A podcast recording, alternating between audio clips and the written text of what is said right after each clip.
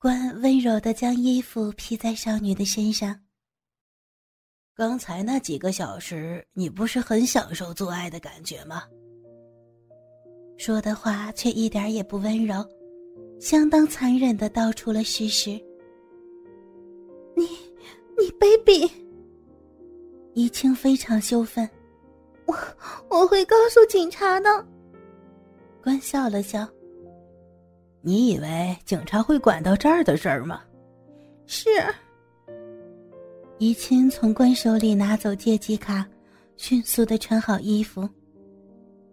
那这里没有手机信号，你可以走出图书馆再去报警。好的，再见。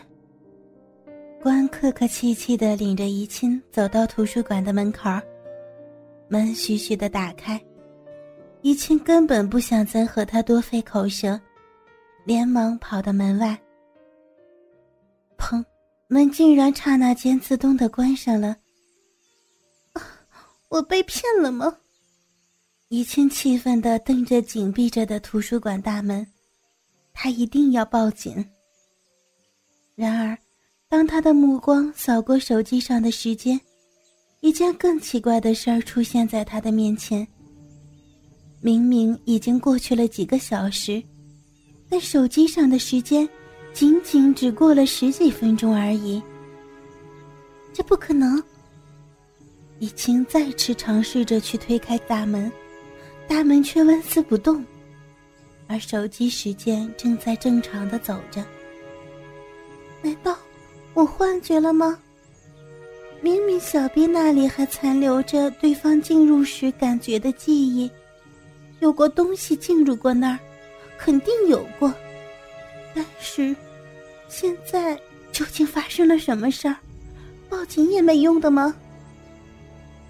对于这种难以启齿的被人夺走贞操的事情，怡清回到家里也不好意思跟家长说，而且时间上确实也说不通，应该不会有人相信她被一个男人干了几个小时，却能按时回到家里吃完饭的。吃完晚饭，她回到房间温习功课的时候，不仅拿出了那个借记卡。唉，她不由得叹口气。关，还有那个得到了她又突然消失的男子，实在太奇怪了。明天一定要去问问灵儿，这到底是怎么一回事儿？哦，你找小玲儿啊？她昨天转学了。第二天，怡清早早的就去灵儿的班级找她，哪里知道得到这样的消息。昨天转学，那为什么让我保管他的图书借记卡？嗯，那你知道他转学到哪儿了吗？怡清不死心地问。那谁知道呢？他一直神神秘秘的。灵儿的同学抱歉地回道。没有人知道灵儿的去向，那么就更加无法知道图书馆的那件事的原因了。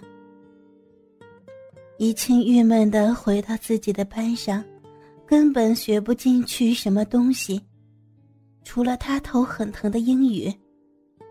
英语老师的课他全都明白了，以前他可是听天书的呀。等到了英语考试，他的苦涩全化为了惊奇。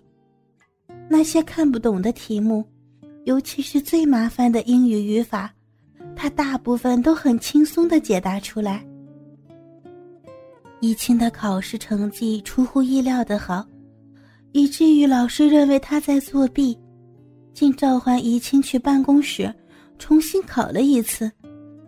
全新的题目，怡清依然解答得很不错。在老师疑惑的目光中，怡清自己更加疑惑。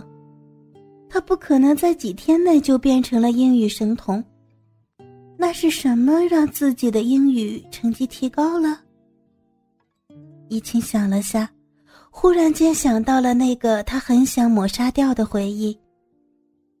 不会是因为那个图书馆吧？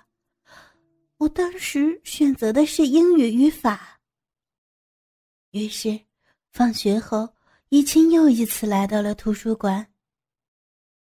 他手里攥着借记卡，对着紧闭着的图书馆大门唤道：“关关，我知道你在的，我要找你。”图书馆的门再次对着怡清缓缓地打开，关从里边不紧不慢地走出来，脸上挂着温和的笑容。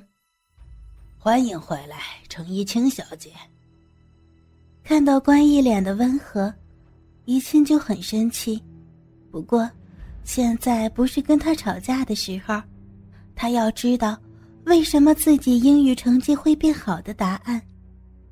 他直截了当地询问关，关则神秘地拿出了自己那本厚厚的书，摊在他的面前。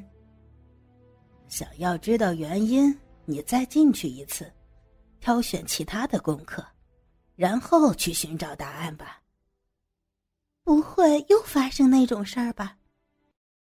怡清对关的故作神秘很是生气。“进去了你不就知道了，不进去的话我就要回图书馆里了。”关见怡清不愿意交出借记卡，也不愿意重新填写那些选项，便准备合起那本书。“嗯，好吧，我进去。”怡清咬一咬牙，狠下心做出了决定。关的眸子里掠过一丝的光芒。图书馆的里边依然很是安静，但是对于怡清，这更像是一场暴风雨的平静，恐怖的要命。当他路过英语图书指导区的时候，不仅回想起那一幕，更是冷抽了一口气。我一定要找到真相，他如此对自己说，努力地迈开自己的腿，走向书学区。关跟随着怡清，察觉到身旁的少女在害怕和寻找真相的执着里反复犹豫，浅浅的笑意一直挂在她的唇角。“这次你要看数学？”怡清点了下头，开始在数学区里挑选自己想要的参考书。“你不会很多功课都不行吧？”关的目光放在怡清微微泛红的脸颊上。被踩到痛处的感觉真的很糟糕。怡清小声地道了声：“要你管！”边郁闷地随便从书架上抽下来了一本，才翻了几页，突然左边传来一个声音：“我感觉到你需要我的帮助。”啊！怡清本能的一回头，看到左边不知道什么时候出现了一个美少年，金色的头发，蓝色的眼睛，笑容很灿烂。不会吧？怡清觉得有可能曾经发生过的事情要重演，心肝一颤。而这时他右边又传来个声音：“你的书似乎拿到了呀。”啊！左边的还没有看清楚，怡清循着声音往右边看，他的右边不知道什么时候又出现了一个美少年。啊，两个好像啊！怡清对着右边的少年揉了揉眼睛，以为自个儿眼花了，但事实就是如此。他身旁两侧的美少年根本就如同双胞胎的存在。“我叫阿尔法。”左边的少年自我介绍，右边的则也做着自我介绍。“我叫做派。”比起英语的那个霸道成熟男子，这两位更有礼貌。“哦，原来你是如此的欲求不满呀，程怡清小姐。”关不知什么时候已经离他离得很远，在远处笑着注视他们。“谁谁欲求不满？”怡清气得跺脚，想冲过去踩关几脚，可还没有踏出几步，程怡清就被双胞胎包围了。你们你们要干什么？满足你的欲望啊。派从怡清的身后抱住了他的腰，而阿尔法则蹲了下来，钻到怡清的裙下。啊，别别这样啊！怡清感觉到自己的小裤子被人脱下，脸顿时红透了。好好的享受吧。阿尔法一口吻上了少女的敏感地带，用舌尖舔过少女最敏感的地方，又麻又痒的舒服让怡清的感觉一下子酥了。他来这里真的不是为了这种事情，但他好难抗拒这种感觉呀。两个美少年给了怡清从未有过的高潮，直到他拖着疲惫的身子再次离开图书馆。不久后，一次数学考试见证了他的预测。确实，从图书馆出来以后，念书真的会厉害许多。做的越多，那就会越厉害。